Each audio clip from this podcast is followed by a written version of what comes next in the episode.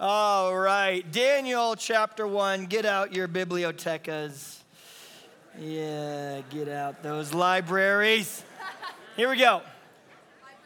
So, we uh, chatted this morning. When I say we chatted, I guess I was the only one talking. Uh, but we listened to me talk about uh, the notion that we all worship something. We all have a God. We all have, have kind of walked into a scenario, into a conversation about what is of ultimate importance to us. And today we're going to look at Daniel as he starts to navigate Babylon. And we'll have a conversation tonight, just briefly, about what does a, what does a Babylonian worldview look like? Uh, and if, if, how many of you guys have some, have some kind of YouTube video that you watch when you just want to have a good cry? You know what I'm talking about? Like, how many of y'all are like me, where if you ever watch like a soldier coming home video, you just lose your mind, right? I just, I, you put like a little Alanis Morissette over like a guy returning home or a woman returning home from Baghdad, and I'm just like a puddle of myself. Another thing that I love is have you guys seen the videos where the guy, uh, like a guy or a girl, is colorblind? Then they get like these new glasses where they can see color for the first time and they're like, you know, walking around in their black and white world. Then they put them on, and it's always like, you know, some older guy that gets me the most because they're trying to be held together, and they're like, oh, are those balloons? And they're like, those are balloons. Like, I love balloons, right? Uh, that, I think that's kind of the conversation that we're having tonight. The conversation that we're having tonight is we have bought into what we call a worldview. A worldview is essentially this idea that we all have a story that we tell ourselves that makes our lives livable. You have a story that you've told yourself about the four most important questions that human beings can ask of themselves that everyone does all the time. And how you answer those questions completes what we call your worldview. It's how you see things. It's Think about those glasses that you put on that allows you to see color. Some of us aren't even aware of it, but every one of us has lenses by which we see the world through. We all have lenses that we see other people through. We all have lenses by which we perceive the church through. We all have lenses by which we watch celebrities through. We have told ourselves something that makes our life livable. It's the way we define ourselves. It's how we justify our existence. It's what give us it gives us worth and value. It's how we answer life's biggest questions. And what we're talking about tonight is as Daniel walks into Babylon, he understands something to its fullest extent. Babylon has an agenda.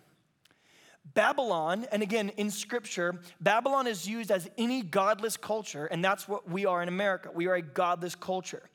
If you're sitting in this chapel right now, to remember a few things. As you sit in this chapel right now, the majority of all people in America think that what you're doing is by its very nature bigotry. Christianity used to be, if you put that you were a Christian on like your job resume, people would be like, oh, they're probably a good person. And Christianity hasn't changed, right? There's not like a revised like version 2.0 god talks right? Version 3.0 return of the christ right? Like that's not, there isn't a new version that's come out. And yet for thousands of years christianity was seen as you go back to the very first uh, histories and people were talking about it. And not just christians Hostile, secular people who hated Jesus were talking about Christians. Pliny the Younger, um, uh, Mara bar Serapion. These are historical people who said Christians aren't afraid of death. They freak us out. They care for one another. They take care of each other. They love the poor and the oppressed, right? At, at one point, the only people that were willing to go into hostile nations and care for those that no one would even touch were believers in Jesus. The Bible hasn't changed, the call hasn't changed, nothing, but what has changed is culture has become slightly and significantly over the years more Babylonian. The same belief system that people had thousands of years ago, the text hasn't changed, Christian orthodoxy hasn't improved. There is no need to go and re examine the text. If you learn to read and write in Hebrew, Greek, Akkadian, and Aramaic, you will find the exact same text here that we found thousands of years ago when we found the original extant copies of the New Testament, followed by the Dead Sea Scrolls, followed by the very things that John wrote, the very things that, that Peter wrote through the, the Gospel of Mark. It's all the same. And we enter into the conversation then through this lens of saying, well, then what, what took place? As a Christian, I get nervous about telling people in culture that I follow Jesus, not because I'm afraid to have a Christian conversation with them.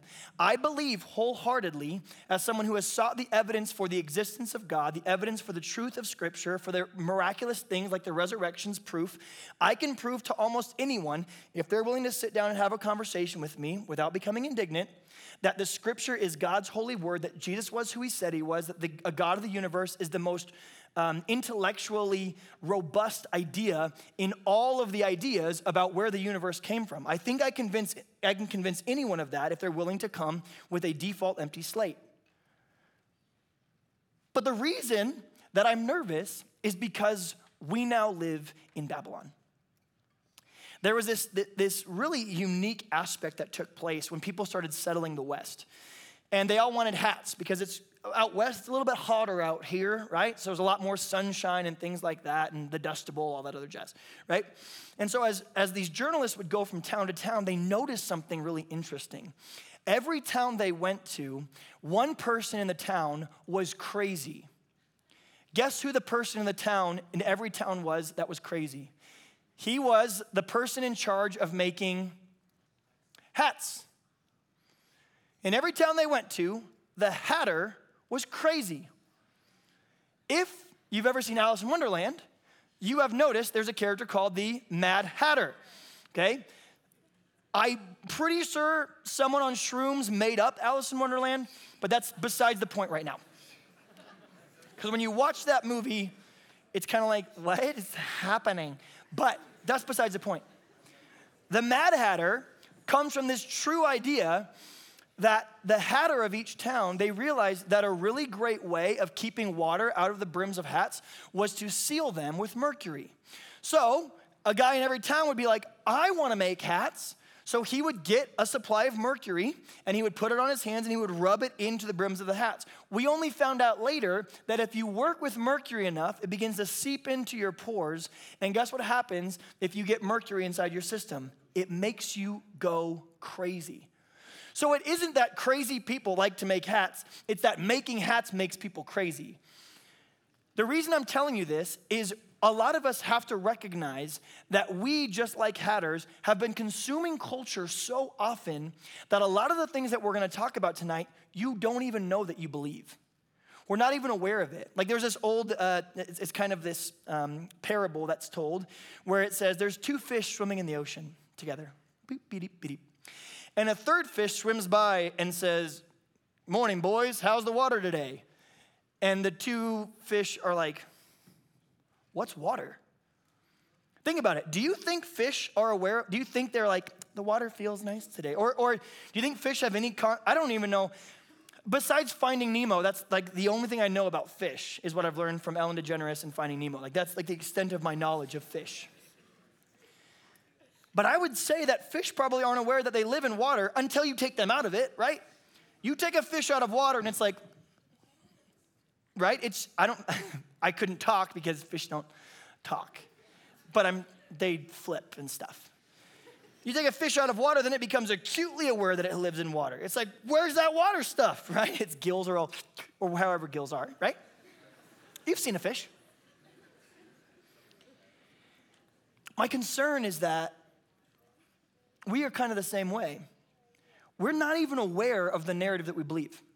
We, we, we, we, we live in Babylon so much that we're, we're not aware of how Babylon has seeped into our skin, into our pores. And as Christians, we kind of then participate in this weird voodoo religion where we got a little bit of Bible and a whole lot of Babylon. We got a little bit of what Yahweh thinks about us and a whole lot of what Babylon thinks about us. The way it's put in John chapter 12 that Jesus is speaking to a group of people and he says, My concern is that you care more about what people think about you than what God thinks about you. See, the ways of Babylon are really tantalizing and they're tangible, they're tactile, they're real. You can feel it. You can sense when you're winning in Babylon. You can see success, material success in Babylon. And the kingdom of God is an invisible kingdom. And sometimes our flesh, which is stained in sin, prefers material, temporary, broken, messed up, molting, and molding and gross success that we can actually touch and feel over the true success of being found in who we are in Christ. That's the truth of our status. That's the truth of my status. I'm not coming here as like, as a pastor who has life figured out, let me tell you what it's like to live in God's kingdom. Heathen, sinner, debt, right? Like, I'm, that's not, I'm not, I'm coming to you as a beggar, coming to another beggar, trying to help you to know where I found bread. I'm messed up. I constantly, like, this is the truth. I'll have moments this week on this stage where I care more that you think that what I say is intriguing and entertaining than that you care about how beautiful Jesus is. Why? Because I'm a dumpster fire. Do you understand that? Like, because I, there's, you just can't get around it. And for the beauty of God's grace, He uses dumpster fires like me to give a perfect message, even through an imperfect messenger. God can draw straight lines with crooked sticks, because that's, the only, that's the only option He has. there are no people who are perfectly righteous to give a message, except unless you're Jesus, and he, His job's done here on planet Earth, okay? So, for now, mm, that was powerful the homeschool kid speaks. Technically. Yeah. yeah. Homeschool kids. Yeah. Hey, keep it down. Or I'll tell your mom.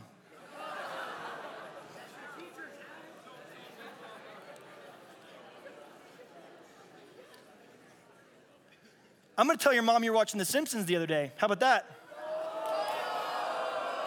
I bet you were. I bet you watched Family Guy too sinner, sinner, sinner, sinner. Ah, just kidding.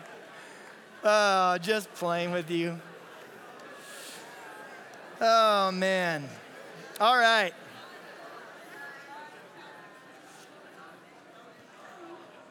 Speaking of Babylon, all right, here we go. But for real, on repentance night, I would stand if I were you. Here we go.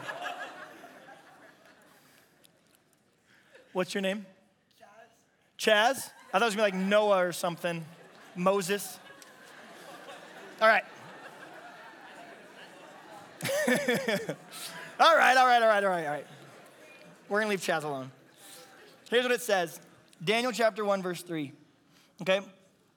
So we have the situation where Nebuchadnezzar has besieged the whole, uh, the, the whole area of Jerusalem. He's taken it over. The Lord, it says this, the Lord delivers Jehoiakim, king of Judah, into his hand, along with some of the articles from the temple of God. Verse 3 says this. Then the king ordered Ashpenaz. That's a funny name, isn't it? Remember when I talked about this morning that this is not some fictitious group of stories and fables? I've got more nerdy archaeology for all seven of you who care. I know Chaz does. So, yeah, yeah. Nerds unite. Okay, I want to show you this uh, right here on the screen. Okay, so it's a rock. it's not just a boulder, it's a rock. All right. So, this is. this is called the Nebuchadnezzar stele, and it's found in the area where this whole event takes place, that's actually a historical picture of King Nebuchadnezzar, and that's the inscription below that talks about who he is. The name Nebuchadnezzar says one who worships or praises Nebo, which is a foreign god. And that's right here. There was a long time where historians believed that the story of Daniel was fictitious, and then we started digging, and this is what we found. Uh, on top of that, we also found this. When I say we, I mean archaeologists did. Now, that might be nothing to you, but in reality, what that is, is that is a temple document of who entered into the temple and who gave tithes during the time of Nebuchadnezzar.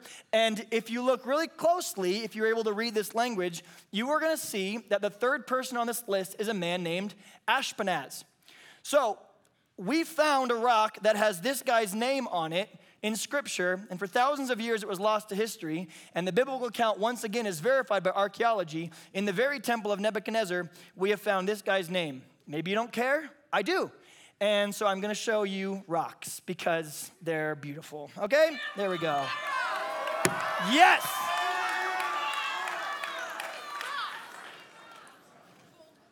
Y'all shut up now. Here we go. Here's what it says then the king ordered Ashpenaz, chief of his court officials, to bring into the king's service some of the Israelites from the royal family and the nobility.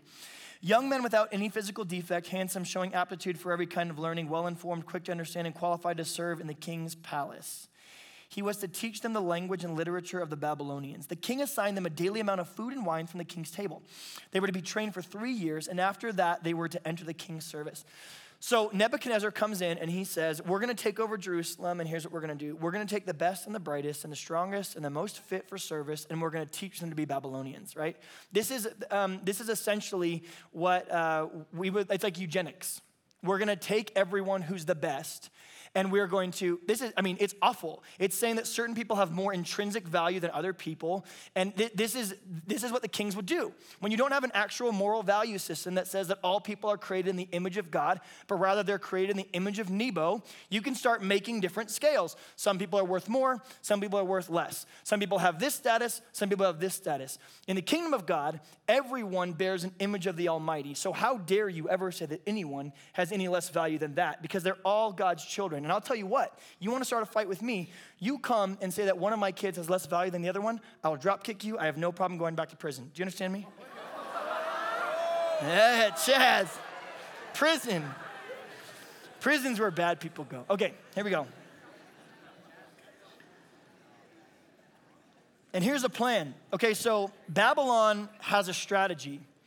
The strategy is the question becomes how do we take these Yahweh people these people who worship the God of the Bible, the people, like these are the people who have been rescued out of the arm of slavery in the Exodus. These are the let my people go out in the desert 10 commandments, 10 plagues, moving through promised land, Canaan, having uh, uh honey, honey and, and uh, milk flowing from everywhere. God's been faithful to them and faithful to them, and they keep rebelling against him and rebelling against him. And they've finally been given over to the Babylonians. These people, though, are a religious powerful, historied, important, and very culturally sensitive group.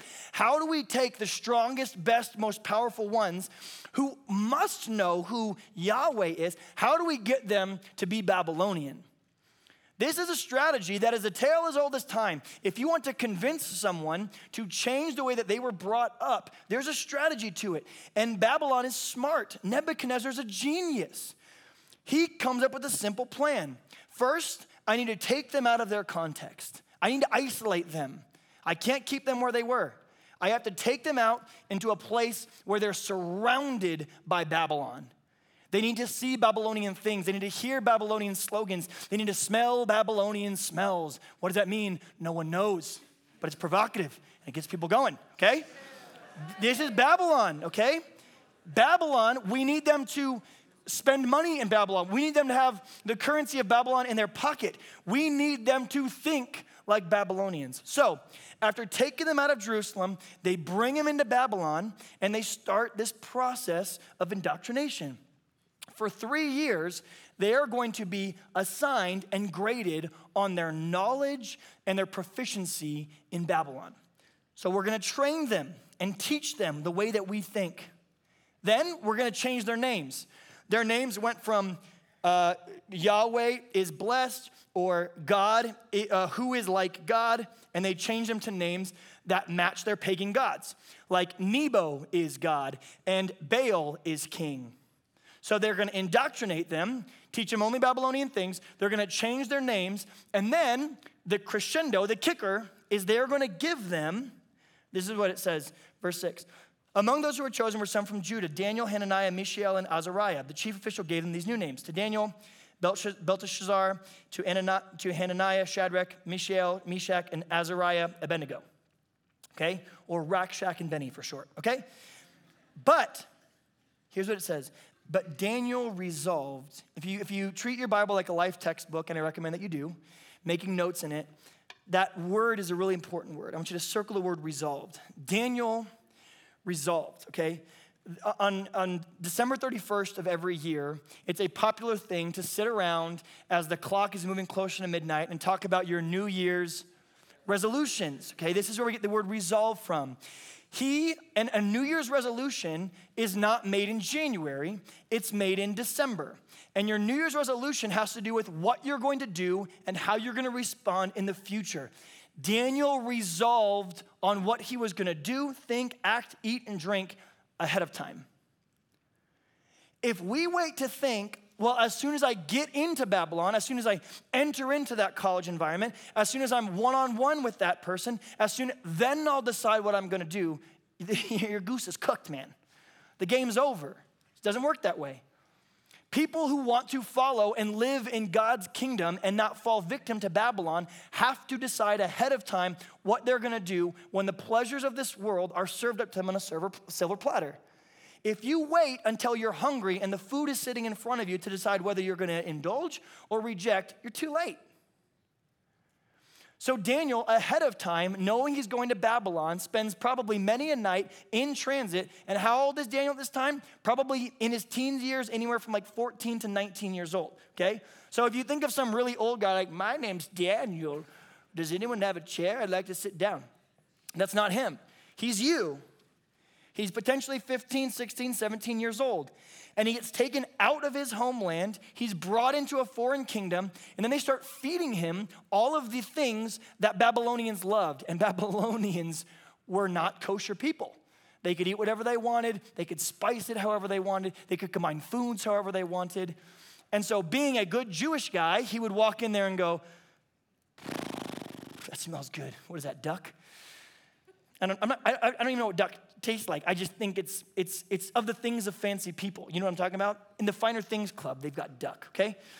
And so Daniel, but it says he resolved not to defile himself with the royal food and wine, and he asked the chief official for permission not to defile himself this way. Now, God had caused the official to show favor and compassion to Daniel, but the official told Daniel, I'm afraid of my lord the king who has assigned your food and drink. Why should he see you looking worse than the other men your age? The king would then have my head because of you, right? Look, I, it's part of my plan to give you Babylonian food. It's part of the process. I take you out of your homeland, I isolate you. After I isolate you, I indoctrinate you and teach you what Babylon's all about until I grade you on it and I punish you if you don't know it. Then I start to feed you the, the food and the wine of Babylon. How could you reject Babylon at that point? Now you're, you're subverting my tactics. You're not going to eat the food and drink the wine. They're going to have my head. I got to turn you into Babylonian somehow. And if I don't teach you to love Babylonian things, what is my, how am I ever going to get a hold of you? How am I going to get my hooks in you? How am I going to get my Babylonian appeal to you if I can't even feed you and can't even give you wine to drink? Daniel then said to the guard who was appointed over him, Well, test your servants for 10 days. Don't give us anything but vegetables to eat and water to drink. Then compare our appearance with that of the young men who eat the royal food, and treat your servants in accordance with what you see. So he throws a gauntlet down. We will eat food, vegetables, and drink water, and you can eat all the royal food that you want. And didn't you want us for things like uh, labor and thinking and being of sound mind? So at the end of 10 days, if I look like I am better equipped to do those things than those who are eating all the royal food, then at least respond accordingly. Can we agree to that? He agrees. At the end of the 10 days, they looked healthier and better nourished than any of the young men who ate their royal food. So the guard took away their choice food and the wine they were to drink and gave them vegetables and said, To these four young men, God gave knowledge and understanding of all kinds of literature and learning. And Daniel could understand visions and dreams of all kinds. At the end of the time set by the king to bring them into his service, the chief official presented them to Nebuchadnezzar. The king talked with them, and he found none equal to Daniel, Shadrach, Meshach, and Abednego. So they entered the king's service. In every matter of wisdom and understanding about which the king questioned them, he found them ten times better than all the magicians and enchanters in the whole kingdom. And Daniel remained there until the first year of King Cyrus. So, this is the strategy and it's like it's like a fish in water and it's like putting on lenses for the first time to see color. The first place we have to begin when we have a conversation about babylon and the world that we live in is most of us are not aware that we are already babylonians. Let me tell you a haunting truth. I think the scariest verse in the bible takes place in the new testament and jesus said it. And he says this Many on that day, when they close their eyes in death, will walk up to the gates of heaven and will knock on the door. And they will, and when I answer it, they will cry out, Lord, Lord, let us in. And Jesus says, Many on that day, after they cry, Let us in, I will say, I don't know who you are. He said, Then many will say, What do you mean you don't know who we are? Uh, we know you. We're big fans of you. We remember Hume Lake. Remember that one song? You're a good, good father. Remember me? I was in the front row. Remember I was like, remember the guy next to me was like the TV holder, hand raised guy. Like, this was him. But I was like football field goal guy. I was like up here, right? I was not even one hand, right? I'm like not, not the non-committal jock. I was like two hands, man. I was in the front row. Remember when we had the different tournaments? I, I won Kajabi. Like I, I was, I was like the king of Hume Lake. I went to, I went to church like three times a, three times a month, right? I had soccer the fourth week. But you know what I mean? Like I, I was participating in all these things. What do what do what what do you mean? I know exactly who you are. And Jesus says, I don't know who you are. It seems like all you're doing is explaining how big of a fan you are of me as if that's what it takes to enter the kingdom of God, that you're just going to be a fan of me. You, you, you look kind of Babylonian to me. You're not, you're not one of my kids. You, on the day you meet God face to face, you're not gonna get any kind of like um, an intelligence test, right? You're not gonna get a scan trying to find out how much you know about Scripture. You're, you're, not, gonna, you're, you're, you're not gonna get some test on how many weekends in church you went. That's not what, you're not even gonna get a morality test about how good of a person you were. You'll get a DNA test. Are you a child of God or are you Babylonian? Are you part of God's kingdom or are you part of the kingdom of the world? Romans chapter 1, the third, the second most important person who's ever lived, Time magazine said, is a man named Paul of Tarsus. And in Romans chapter 1, he writes this. He says, There's two kinds of people on planet Earth those who worship creator and those who worship created things. The Bible keeps separating all of mankind, not into five groups, four groups, or even three groups, two groups Babylonians and people of God's kingdom, children of God and enemies of God, those who worship the Creator and those who worship created things. And it will be insufficient on that day to give the answer, I haven't thought about this. I haven't made a decision on this yet. Can I have a little bit more time? Is there any, can I phone a friend? Can my mom answer for me? That's not, that's not the way the system works. But we all have these intrinsic questions that if we're not careful, we're letting Babylon answer for us. Here's the four, here's the four questions that I want to end with that we ask as people. It's the same questions you ask, right? Like, um, I just got introduced to pickleball the other day, which is, did you know that, that personal injuries in America have gone up 7% this last year because of pickleball? Because a game, because of a game named after a fermented vegetable. Bet you didn't know that. 7%. Anyway, when you learn any new sport, like when I started playing pickleball, you ask four questions, and these are the same four questions that we ask in life. Uh, how does the game start? What are the rules? What's the objective? and what happens when it's over, right? These are the four questions that we all ask you have an answer to these in your soul, even if you didn't, if you've never thought about it externally before. And these questions encompass what we call your worldview. It's the lens that you see everything through. If you don't think that if you ask the question, where did I come from? If you don't think that the answer to the question, where do I come from, affects your everyday, you're high as a kite. It's we do, every single day we think through this lens, this idea of origin. Where did I come from? Secondly, what, what, what is what's the meaning of life? Why am I here? Thirdly, what is right and what is wrong? And lastly, where does a human go when they die? And the white noise we talked about this morning is that many of us will spend our whole lives numbing these questions, drinking away the cogitating moments of going, I don't want to focus on that. And we will just find ourselves in the white noise of culture, never truly answering these questions. But you need to understand you have already answered them in your head. You already have a narrative of why you're here, of what gives you value. And the question is are your answers Babylonian or are your answers of the kingdom of God? The Babylonian answer to the question of origin is this. The first question, just like you'd say, how does the game start? The question is, where do we come from? If you ask the question, where do I come from? I want you to think of what your answer is. If you answer it, well, I think I'm a product of an evolutionary unguided process and I'm simply DNA that's dancing to the tune of the music that was created inside of me. It's fatalistic. I do whatever my brain tells me to do. My brain is just something that fizzes. It's part of space rock that one day hit Earth. It combined with crystals on the back of these geo life forms from panspermia, and those grew up. And then that goo turned into me through the zoo. It was a cool process. And therefore, we should all treat each other with respect. What? Right? We all came from fish, so rich people should give money to poor people. what? How is that coherent? My great, great, great, great, great, great, great grandfather was an amoeba. Therefore, love your neighbor as yourself. What? That's not coherent. In every worldview you have, it has to both be consistent and it has to be coherent.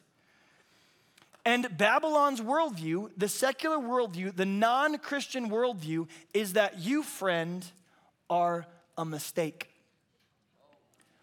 Listen, uh, if you don't know that, you're not aware of what Babylon has seeped into culture. The Babylonian ethic of where you came from is that you are an accident of an unguided process. You do not have meaning, you do not have value, you do not have worth you mean nothing. Ultimately, everything is going to expand into some heat death when all heat is used up in the universe from the second law of thermodynamics. Everything is going to cool down to the thing where everything disappears. The Mona Lisa is only beautiful for a period of time. Then everything is going to meet the exact same end everything is going to collapse and die, and probably some kind of a star is going to blow, and we're all just going to be gone. So, what you do ultimately doesn't matter, doesn't have repercussions. And, uh, and on that day, the, the Mother Teresa and Adolf Hitler and the rapist and the child molester will all experience the exact same fate. There is no such thing as justice, there's no such thing as truth, there's no such thing as reality, and there's no such thing as morality. This is Babylon. How you answer the question of where you came from has an important distinction on how you see all of life. Because if you are part of God's kingdom and not Babylon, the answer is very different. You are not a mistake. You were made on purpose, by purpose, for a purpose. You were knit together in your mother's womb by the God of the universe. He knows you, He knows every hair on your head. He has a specific and special meaning and purpose for your life. God is the only, when we read scripture, we find out that God breathed his own breath into us. And when he breathed that breath into us, that is where we get all this understanding of us caring about justice and morality and taking care of the sick and oppressed. That's where it comes from. But how you answer the question of origin means a lot about you. The second question we all have to ask is what am I doing here? Babylon says what you're doing here is get rich or die trying. You've got a rat race to run. Try to get to the top. Do everything you can. Do you want to know something that's, that's terrifying? The people in our world that are most likely to end their lives, there is a correlation between success and suicide. In fact, if you want to find the most dangerous demographic of people who are most likely to take their own life, you need look no farther than the very people that we prop up on a regular basis as celebrities and the rich and the famous. Why? Because at least you and I, who are not either, maybe you're rich, I don't know, who are not rich and famous, we at least can tell ourselves the story in Babylon of one day when I get enough money or enough followers or I have enough sex or I have enough relationships, then I'm gonna be, is that your first time hearing the word sex? Is it junior high camp or high school? I forgot which one it is. Oh, high school camp. Okay, okay, okay, got it. You have enough sex or enough relationships, you've told yourself this story that the reason you feel of no value, the reason you struggle with worth is because you haven't achieved that thing yet. You haven't gotten that promotion yet. You haven't made that much money yet. You haven't been that famous yet. You don't have enough followers yet. You don't have enough people thinking that you're awesome. But one day when you do, then you'll satisfy that immaterial desire that you have to be loved and to be known and to be satisfied. Can I just tell you what the end of that road looks like? Deep, deep, deep, deep depression. Why? Because you've never met anyone who has a love for money that has enough of it. You've never met someone with a drug addiction that one day goes, I think I'm good. You've never met someone with some kind of sexual addiction that goes, that's it. Why? Because we have to keep answering the question of what gives me value with more and more. And what are we doing? We are trying to fill an immaterial, God shaped desire in our hearts with material things. What kind of a crazy person thinks that you can fill a deep desire to be loved by the God of the universe with cash or relationships? Or anything like that. It doesn't, it, it doesn't, I almost died. It doesn't make, doesn't make sense. How we answer that question means something. The Bible says if you ask Jesus, if you don't ask Babylon, you don't ask Nebuchadnezzar, what am I doing here? They'll answer, get rich or die trying. Be the best that you can be. Make sure, but our culture loves expressive individualism. That's modern day culture's stigma. I want you to be uniquely you, and I want you to believe in something wholeheartedly. And I want to make sure that you chase that and you be the most, the most unique and one of a kind person you can possibly be. Do you know how hard it is in culture to be one of a kind? It's crushing us. We don't even know how to be our own selves. We can't help it because we were born did you know that you weren't just made for community, you were made from it? Father, Son, and Holy Spirit. We crave what people think about us all the time. And so we answer the question of origin differently than Babylon. We answer the question of meaning differently than Babylon. And we answer the question of what's right and wrong different than Babylon. The answer to Babylon's what is good and what is evil is whatever feels best for you. What is right is it's a heteronomous culture. It's when the most amount of us think that something's good, we think that's good. And when the most amount of us vote and think something's bad, then that thing is bad. The problem with that way of thinking is that it instantaneously makes morality into a group decision which means that we really can't stand here in the year 2023 and think that what Hitler did was intrinsically wrong because everyone in that time voted that it was okay. Do you really think that if Hitler conquered everything he meant to conquer, that then the Holocaust and the extermination of Jews and homosexuals and priests and ca- would have all been okay then? Of course you don't believe that. But this is what Babylon teaches you. Babylon teaches you, well, this is right for me, and maybe something different is right for you. And if I feel this way about something, then it's good for me, and if I don't, then it's not good for me. And it's all about what I feel about things. Do you know how unsafe morality is like that? Do you know how ridiculously unsure your footing is if you think that morality is voted on?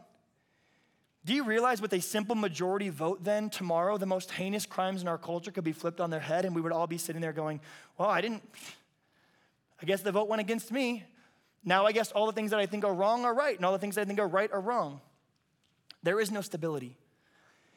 And you know what happens when Babylon wins out? Let me tell you.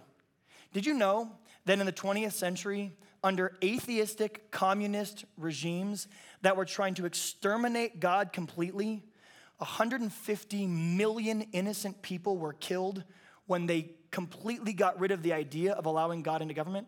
Did you know that the largest bloodshed in human history, that, that is more bloodshed than the previous 19, 23 centuries combined, is the communist regimes of the 20th century? Did you know that 150 million people, Pol Pot, Mao, Lenin, Stalin, Hitler, and you're going, well, Hitler was a Christian. Read history. You think that Hitler worshiped a Jew?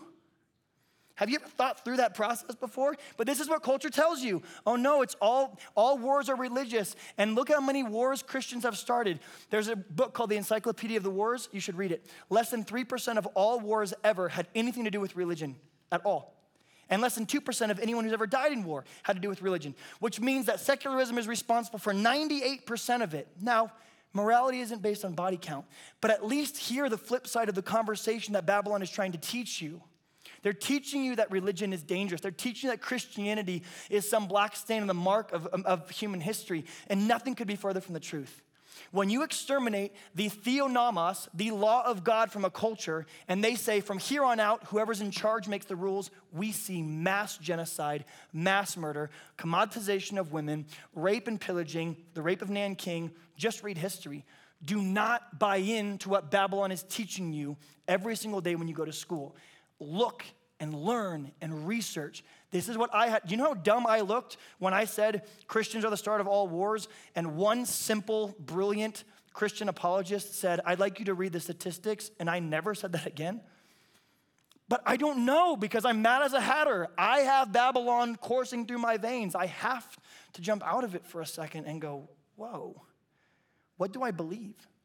And lastly, destiny. Where am I from?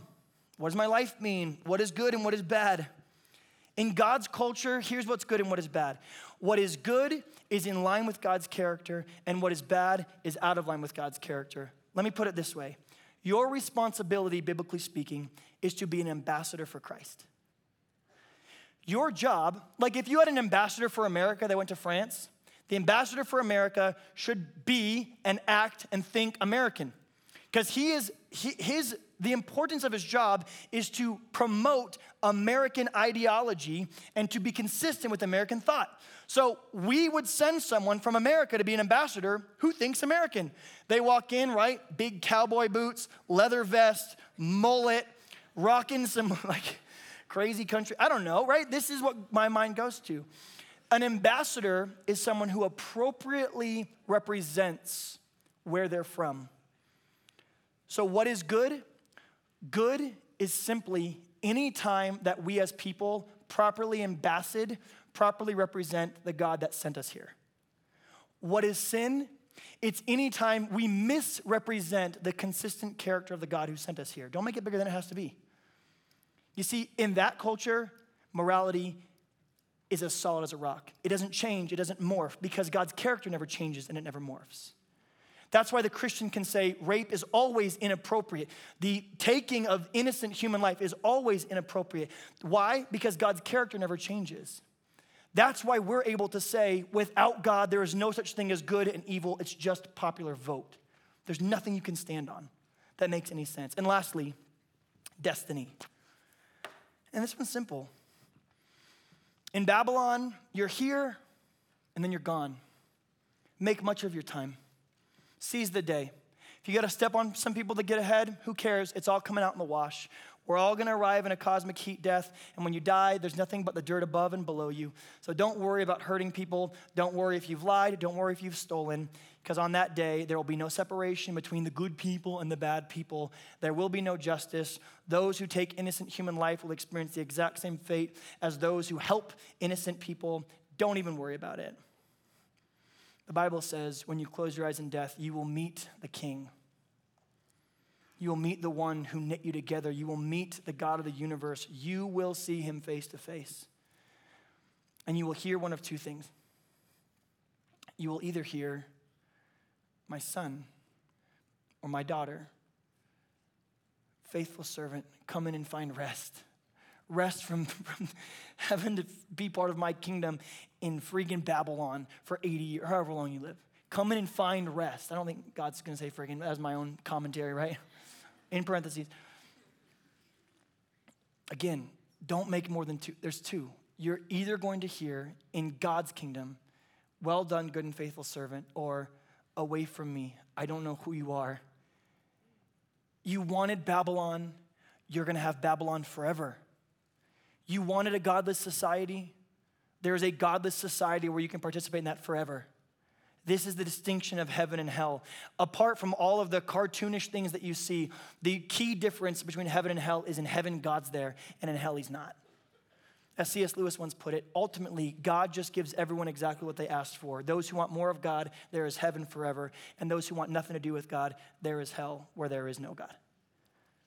Destiny is different it means something. Your life has value and meaning. There's morality, there's goodness. You are from something. You are on purpose, by purpose, for purpose. Do not let Babylon tell you its lies. That's where I found myself. And I want you to be aware that you're wearing glasses. And maybe today you find yourself indoctrinated by Babylon and you want to get out of it. Maybe you find yourself indoctrinated by Babylon and you find deep pleasure in it. And maybe some of you have found yourself in the kingdom of God being pulled by Babylon, and some people in the kingdom of God wanting nothing to do with it. But in a room of this size, I'm sure that there's enough of us in all those categories. My prayer is that for the rest of this week, we would be honest about where we find ourselves and what part of Babylon we've bought into. Let's pray.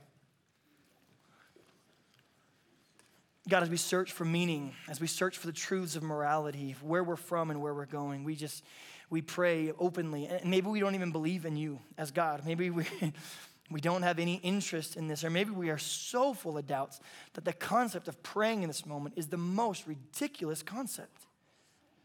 But God, I would pray that even if that's where our hearts are, we would just say this simple prayer, even against. Uh, we know that you can hear our hearts, or at least that's what the Bible says. That's what these Christians around me believe.